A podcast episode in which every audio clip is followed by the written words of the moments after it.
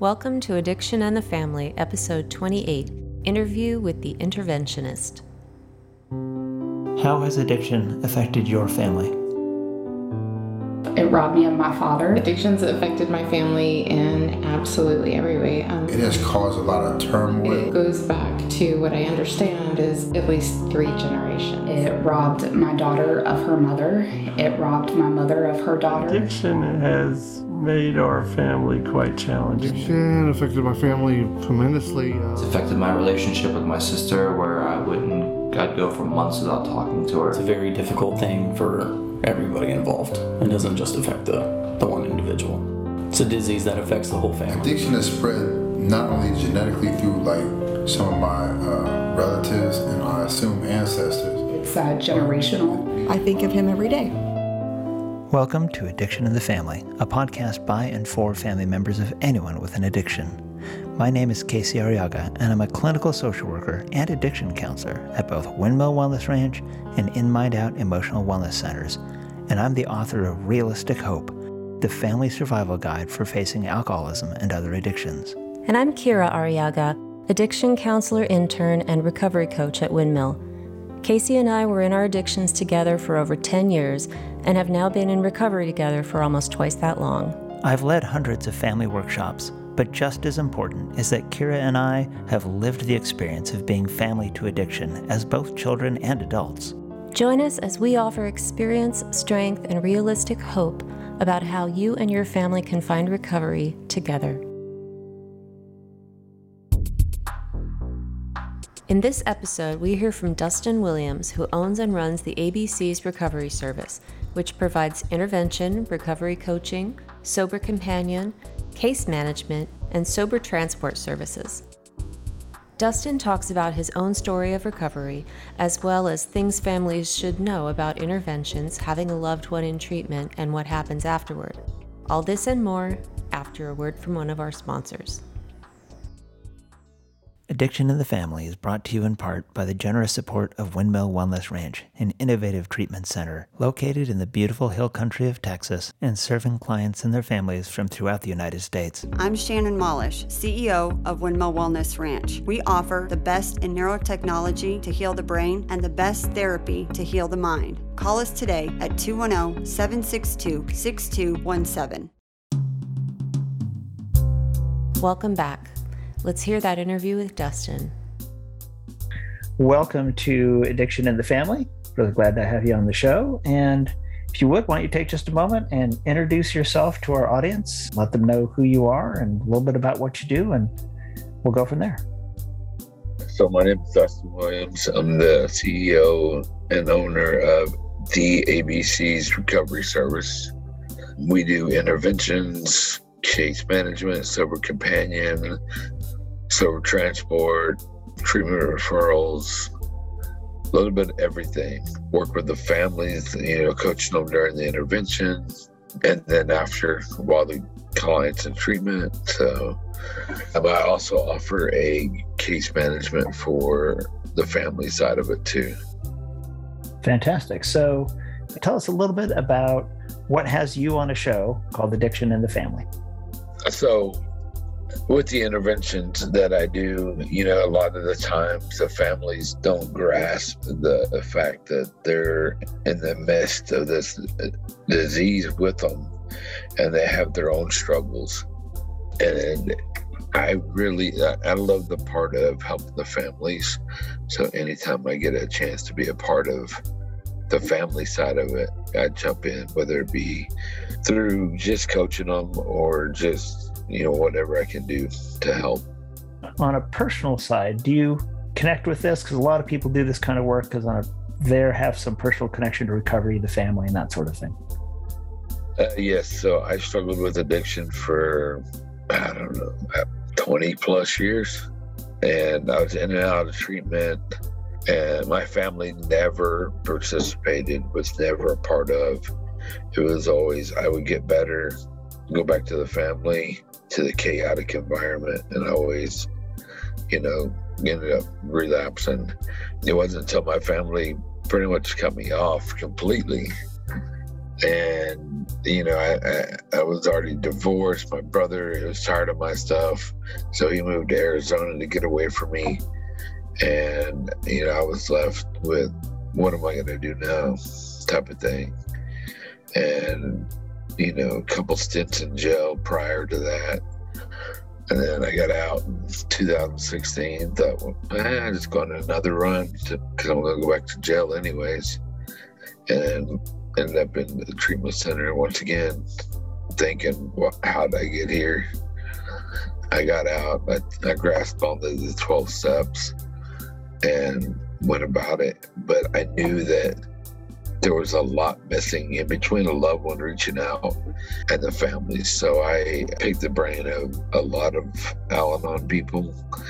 And then just also, you know, some of my colleagues, people I've worked for in the past, and a little bit from Casey while I worked with him, you know, and uh, I grew as the business grew and as the more interventions I did, I seen that the family suffered in silence a lot of the time. Once the addict or alcoholic got better, they were still suffering. So it made it a point to start working more with the families before the intervention goes down to educate them and get them kind of up to speed in a very short period of time.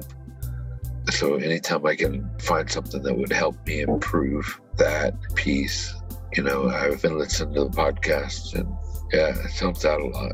I actually refer to family to hear the podcast. So Oh nice. Thank you. Appreciate that. Yeah. Now something you said also kind of jumped out to me though. You said like you go to treatment, you get to where you're doing better. You said you'd go back to some of like the chaotic environment in the family. You mind my asking what you're referring to there? Funny story. My brother's a federal agent, so he has that, you know, I don't have a problem, you have the problem. And I think that as someone who struggles with addiction, if family was more like my kids were more kind of involved in it once they got older, um, my family in general, I think it would have helped. And maybe I wouldn't have went to eight treatment centers and a stint, you know, TDC. Who knows? Maybe I would have. But I think if my family would have had those healthy boundaries sooner, might have sparked something in them.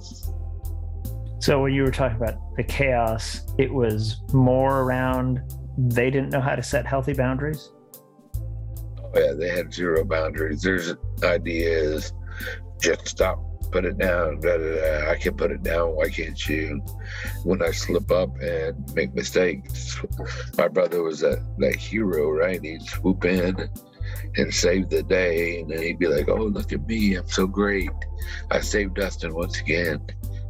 You know, and then I got healthy and he was like, oh, I don't know what I'm supposed to do. So he kind of like took the drug away from him that's what I try to educate around is the family getting their help while the victim wants getting help. For sure. And that kind of touches on a theory that gets thrown around around family roles. Like one person is kind of the hero, another person is what they call the scapegoat, the person where it's kind of lightning rod. And many people in recovery, myself included, can identify with that lightning rod scapegoat role. And I think something you said there is really telling. It happens in a lot of families. One person gets healthy and the other people aren't quite sure where they are anymore. Like, who am I if you're not the sick one? You mentioned that dynamic with your brother. How's that going now within your family? Man, me and him have an amazing relationship. He uh he invited me to go do a ride with him and his group of cops, the law enforcement people. He's a part of the, I call it a motorcycle gang. It's not, but it's a club.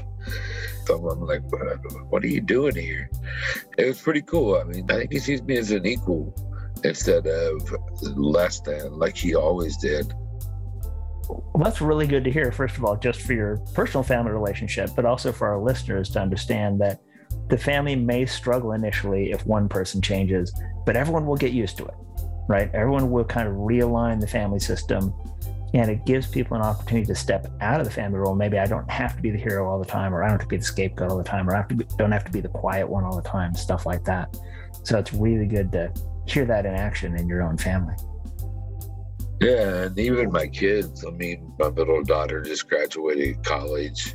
She moved from Corpus Christi up to San Antonio to, I want to say to be around me, but she's 10 minutes from my house, her and her fiance. So it's pretty cool to have them in town where I actually have my blood family.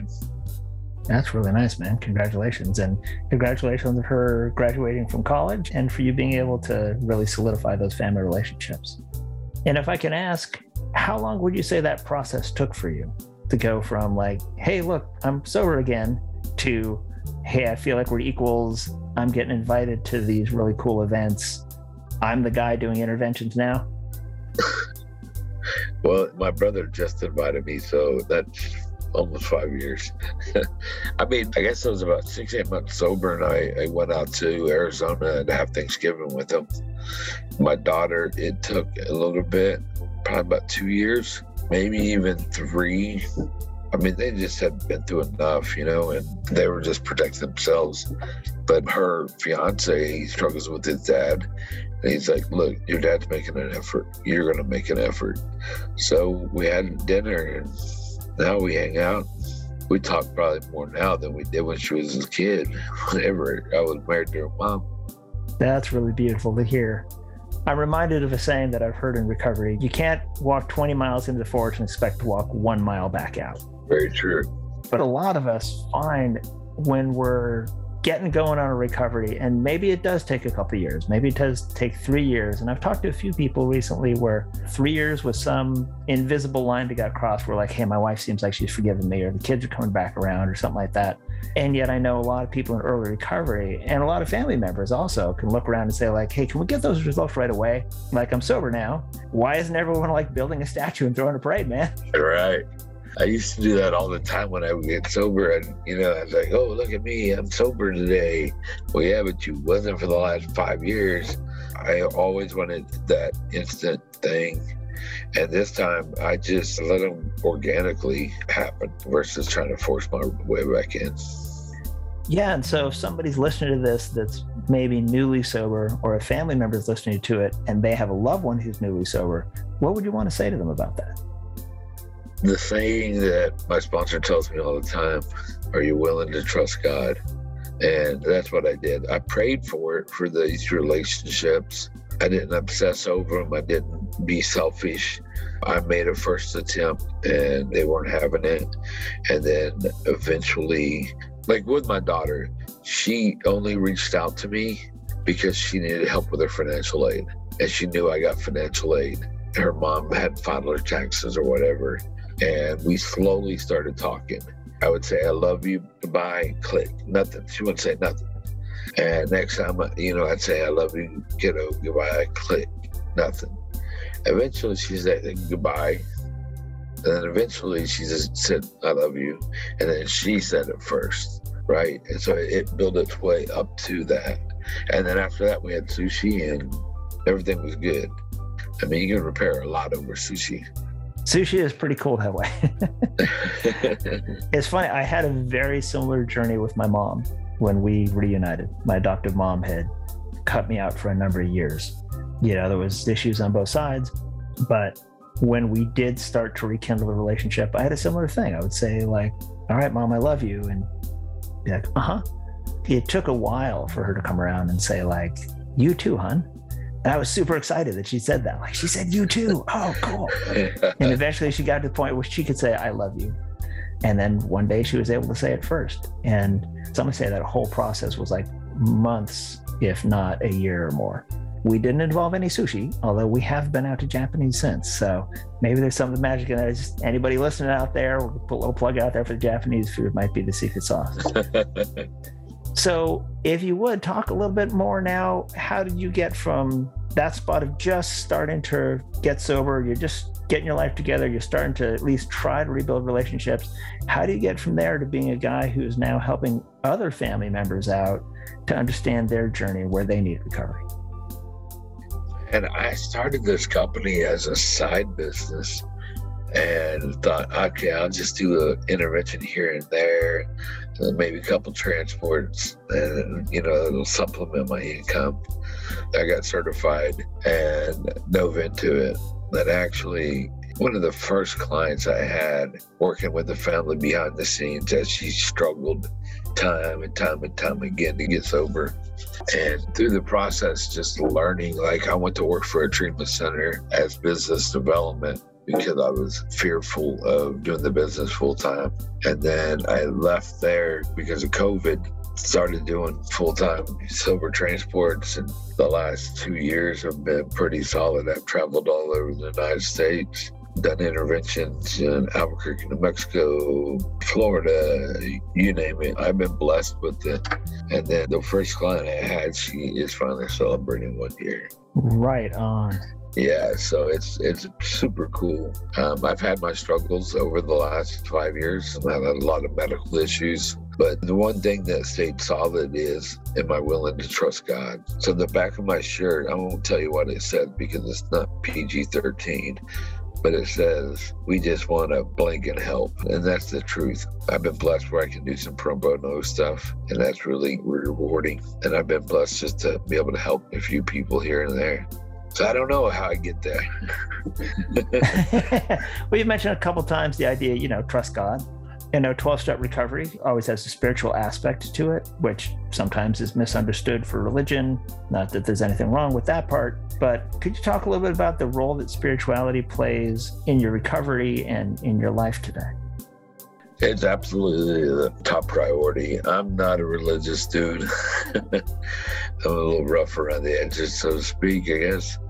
But uh, there's absolutely no way I would be where I'm at today without God or higher power or whatever it is. So spirituality is the number one. And the moment I put anything, even if it's recovery before God, I'm going to lose it. So I may not be the biggest meeting maker or sponsor a lot of dudes now, but I keep the spiritual aspect in the forefront. And I start my day with God, what do you want me to do and who you want me to help? And it never fails. He always provides something. So yeah, I would say it's the top priority. That's very cool. Now, when I'm talking about like your work with families, stuff like that, would you mind giving a little detail on what are the kind of things that you see that families struggle most with or where you're able to provide them the most help, whether it's before the intervention is able to happen, while it's happening, afterwards. Talk about that a little bit. So, all my work happens before the intervention. I mean, I was a car salesman for 16 years. I can convince anybody of anything. I was very successful in the car business. Unfortunately, my disease took that from me or I gave it to it, but the work with the family starts just trying to find out where everybody is, you know, what their understanding of the situation is. Because I just did one with 12 family members, and man, I'll tell you, that one was wild. You know, and a dad just sitting there, arms crossed and no personality. And, you know, just like I would an addict, I'll call them on it. I am very honest with them and my goal when I do an intervention is to get that person help. And what that help looks like, I don't know all the time. You know, maybe it is treatment, maybe it's mental health, maybe it's both. Maybe he don't know you can go to treatment, maybe he just needs to go to sober living. But I also teaching them boundaries. That's the hardest. You know, healthy boundaries. You know, when you tell mom, so are you willing to tell your son that he can no longer live here? And they think that that's turning their back on them when actually it's no longer enabling the addiction. It's supporting their recovery. And you mentioned one kind of boundary there. So what kind of boundaries or things like that do you see that families struggle most with? So i use what they call the helps model. And helps is health environmental legal personal and spiritual and that's what I guide for the healthy boundaries. I think what they struggle the most with is when they have to come to those hard boundaries, right? Because nobody wants to say, you can no longer live with this. None of the families want to say, we're no longer going to give you money to eat. And the enabling part, they don't see it as enabling, they see it as helping. And actually, it's destructive enabling. You know, there's two different types of enabling there's enabling and then there's destructive. Getting them to see that, you know, just uh, kind of changing their mindset. Absolutely. And I, I appreciate you kind of making that distinction. You know, you can help someone in a healthy way or you can enable the addiction. And being able to separate those things out can be really difficult for people. In fact, I'll put a plug in. I guess it was our January episode was on enabling versus helping and that idea of being able to separate those ideas out. And that can be uh, revolutionary for a family to start to recognize that sort of thing. I appreciate what you're saying also that you do a lot of the work with the family before the intervention itself. So you mentioned one issue, for instance, just a prototype here, dad might be closed off, mom might have trouble letting go. What are some of the other sort of family roles or dynamics that you see typically come up in an intervention? I mean, you can have like the lost child. Really, they just fall back in the corner. They don't want to be out there in the spotlight. They hope you don't call on them to read a letter. Then you get the hero trying to be overbearing and run everything, you know, the domineering son and you know, he's the little brother or the older brother, even. You got to listen and getting them to realize that when we present the intervention to the identified patient, they have a choice. They do not have to go because they're free to make their own choice. And getting them to see that, they're like, oh, we can't give him that option that he has to go. Um, no. and then the lost child will sit back and not say anything and really she's probably got the most to say. I appreciate that recognition and being able to educate the family that you can't make somebody go into recovery. But then the flip's also true. You can't screw up the recovery, really. If somebody's determined to get sober, they're going to get sober with or without you. And I think it's vital sometimes for family members to recognize both sides of that that they can't actually screw up someone else's sobriety. Because I see a lot of family members are like, oh, my loved one's coming out of treatment. I don't want to make the wrong moves. Like, you know, short of pouring alcohol in the mouth while they're asleep, there's really not like a wrong move you can make, right? Like, don't do anything incredibly drastic there. But the reality is, is, is people are going to get sober if they really decide they want to get sober. Yeah. Well, they teach in Al-Anon, they say the three C's you didn't cause it, you can't cure it, you can't control it. That's something I push with the families, let them understand. Do you find that's hard to get across sometimes? Yes. A lot of the times the mom's like, oh my God, I didn't give him enough attention or or yelled at him when he was potty training. Look, you didn't cause this. And one of the hard things is like they say, oh, he suffered some trauma. Well, that didn't cause his addiction either that may have, you know, excelled it, but it didn't cause it. He suffers from a disease, and that's hard to get across to the loved ones. And what do you find helps people most to understand some of these ideas?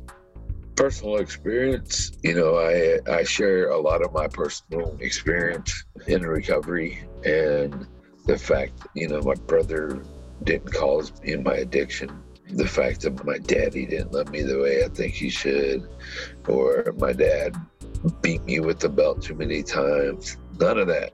I mean, my family was actually pretty cool.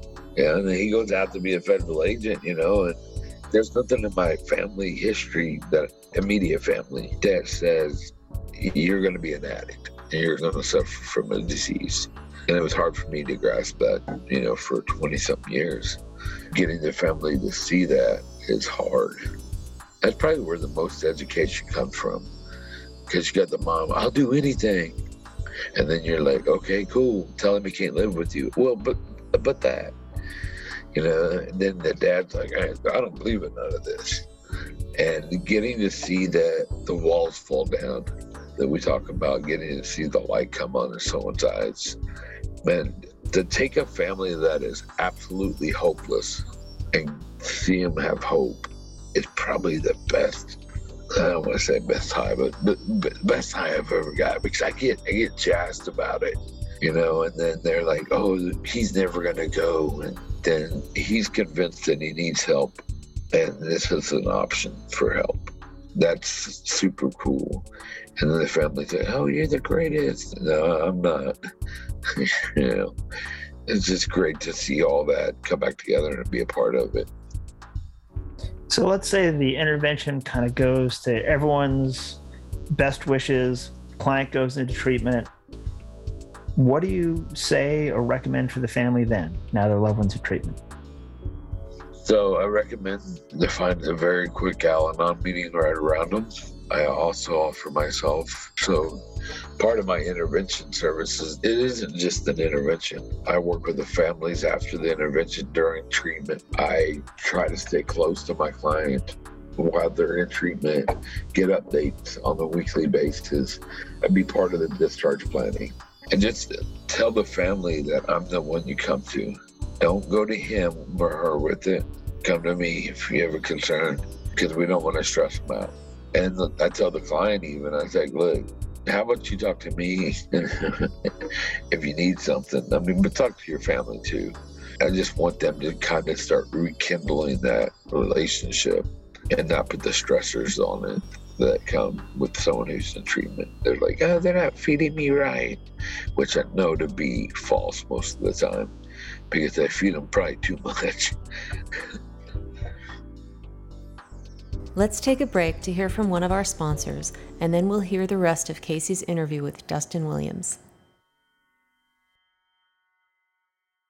Among our sponsors, the most important one is you. If you like what we're doing in Addiction in the Family, here are some ways you can help support it and carry the message further. If you haven't read Casey's book, Realistic Hope The Family Survival Guide for Facing Alcoholism and Other Addictions, it is now available in paperback on Amazon, Barnes & Noble, and other online retailers. It's also available on Kindle, Nook, and Apple Books. If you have read it, tell a friend, family member, or anyone you meet who might benefit from its message. If you feel so inspired, please write a review on Amazon or any of the other retailers. Last but not least, we are on Patreon under Addiction and the Family. Thanks for all your support. We couldn't do this without you.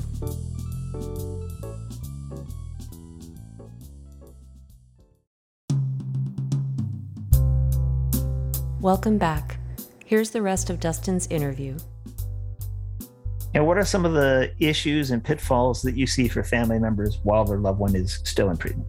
So I tell them the intervention isn't a success or failure unless you don't hold true to what bottom lines we came with. And we call them bottom lines, but they're really healthy boundaries for the family. If they start to get sick again, the chances of the identified patient relapsing are greater. If they don't get treatment themselves, whether it's go to counseling, I recommend counseling to every one of them. I believe in counseling. I recommend some type of support group because they're going to need that support. Because just like they don't know what the addict's going through, because if you never ate a banana, how can you tell me what it tastes like or how to eat one? And if the roles were reversed, the addict don't know what the family's gone through because they're not the ones suffering from that. A lot of them may say, "Oh, I know, but my family through a lot." Do you really know? Unless you go sit in an Al-Anon meeting and shut up and just listen to what they have to say. Go to three of them. You're going to be very surprised. I was uh, with you 100% advocating for the family getting their support, like you said, counseling, recovery fellowships like Al Anon, Smart Recovery Family and Friends, wherever you find it where you really connect and hear a good recovery message for family members. So now family members got their loved one coming out of treatment. And this is a time of great nervousness and trepidation, in my experience. The person with the addiction always leaves treatment with like a written discharge plan. Here's what you're supposed to go next. Here's what you're supposed to do. And unfortunately, a lot of times the family member isn't sure what they're supposed to do when their loved one gets out of treatment. What do you tell them about that? So, if they played a part in the discharge planning, whether it's just updates from the identified patient or what, I prepare them like um, family I'm working with right now. I'm like, okay, the game plan is this. Because at that point, they have trust in me. So I'm giving them their discharge planning also. This is what you're going to do. This is where you're going to go. Stop worrying about what he's going to go do and where he's going. Then, you know, I tell them to support milestones 30 days, 60 days, 90 days. be there and support. You know, uh, that means a lot to an addict, and vice versa. Whenever you get your chips at Al-Anon, or you know, make an accomplishment in smart, whatever it is, those are big milestones. So I stay pretty active with them even after they discharge. I give a case management for two months, uh, then offered a pretty intense case management for 12 months. I just help the addict get to where they need to be going um, as far as directions and suggestions, but also do that with a family. You know, there's some that are involved in the intervention but don't partake in the rest. And, you know, they got to suffer long enough to feel that, you know, just like we did as addicts, we had to get beat down. So, unfortunately, family does too. Yeah, I don't think that gets acknowledged enough. That, you know, everyone says, oh, the addict has to bottom so that they can change. But I constantly see family members also need to hit some kind of a bottom before they're ready to change. And luckily, bottom doesn't mean you got to go to jail, live on the street, something like that. You just have to get to a place where the emotional discomfort is so great that you tell yourself, I don't want to keep going like this anymore. Whether it's giving somebody money or putting all your hopes on them doing well. Yes, one thing I have to do sometimes is kind of get a crowbar out to separate out the family doing well from the person with the addiction doing well because it turns into like, hey, how's your family doing? Oh man, we're doing great because Junior's sober.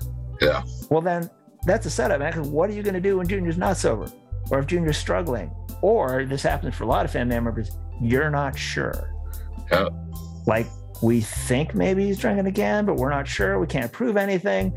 Well, all your serenity and happiness, your family just drained out because you were staking your happiness on whether or not they stay sober and how they're doing. And so getting the family to separate that out and say, how am I doing that isn't based on my loved one? Uh, sometimes that is a bit of a journey if they haven't hit some kind of a bottom. Yeah. So you talked about like case management type stuff with families and with people, you know, who are directly in addiction recovery.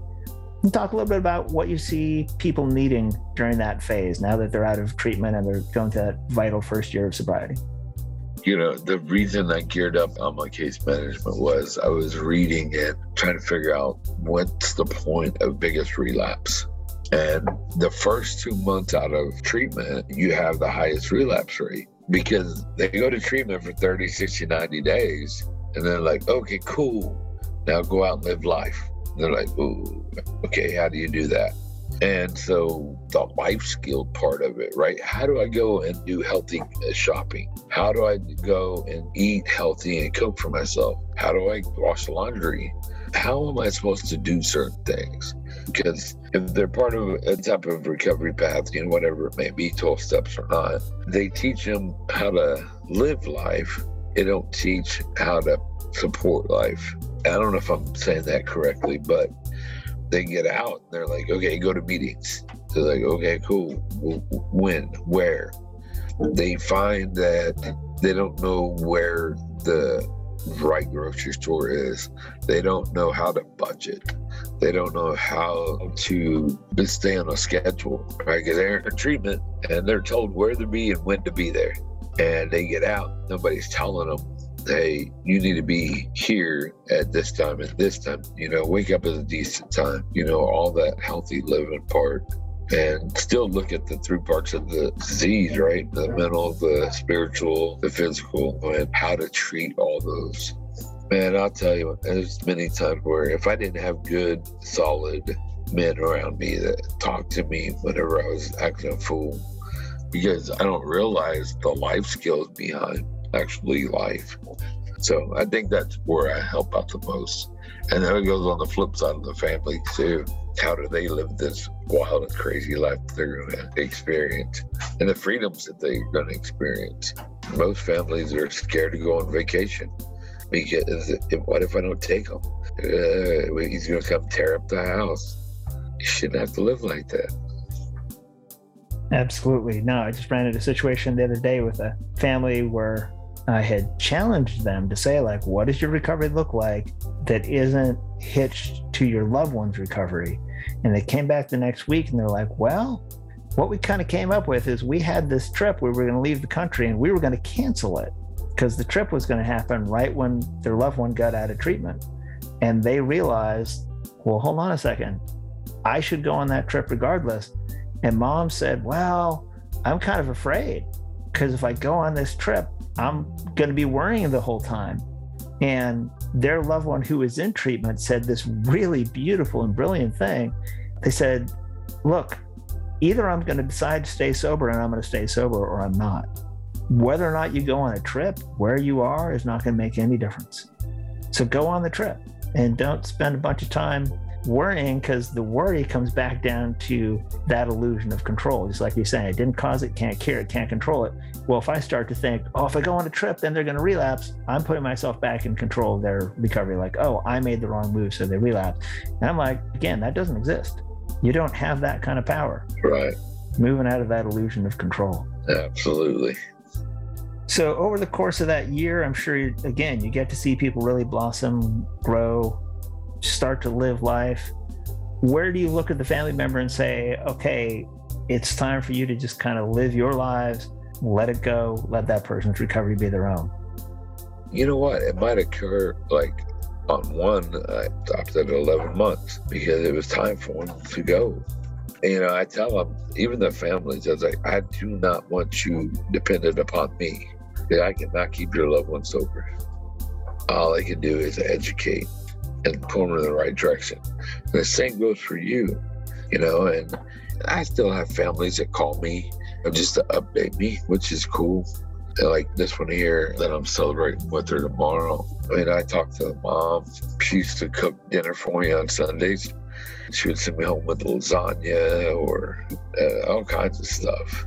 You know, it was super cool to become a part of that family and then see that family get better you know, I still have them on my thoughts. And I periodically check up on everybody I work with. Sometimes it's a good report, sometimes it's not. Sometimes they had a little slip, sometimes they're still sober three years later. That is pretty cool. So, a couple last questions. One, if you want to kind of summarize your message for family members who are listening to this, what do you want to say to them? Get your own help outside of the afflicted one. That could be the best thing you could do to support their recovery. When they see that they're not alienated, you know, oh, I'm the one that you screwed everything up. You know, they see the separation between the family and the addiction. So yeah, get your own help, you know, counseling, Al-Anon, smart recovery, or wherever it's at. Right on. And then, of course, the other big question is Dustin, where can people find you and your services? If someone's listening to this says, man, that sounds good for my family, how do they find you? So I have a website. It's T H E A B C S recoveryservice.com. And then you can also call me on my cell 361 244 5411 and find me on Facebook. Uh, I hired a social media marketer. So you know, see ads popping up on Facebook. And, you know, a lot of times you can call the local AA or, or even Al-Anon hotline and get a hold of either myself or a colleague or there's plenty out there that need help. So I don't think I'm the only one's going to capture them, but I feel a pretty cool little niche where some of my competitors don't like it, but it is what it is. Um, the money is not what my motivation is. Once money becomes my motivator, then I don't believe God's in it at all. So I found a job that I would do for nothing, and I absolutely love it. And God's blessed me with the rest of it. So call me for anything. I'm always willing to help point you in the right direction. That is really cool. Well, Dustin, it has been wonderful talking with you, catching up a little bit, and hearing how well your business is doing. And now I wish you all the best in that because you're out there, well, like you said, you're doing your higher powers work. Yes, sir. Thanks for being on the show, and I hope we'll talk soon. All right. Thank you. And that's the interview.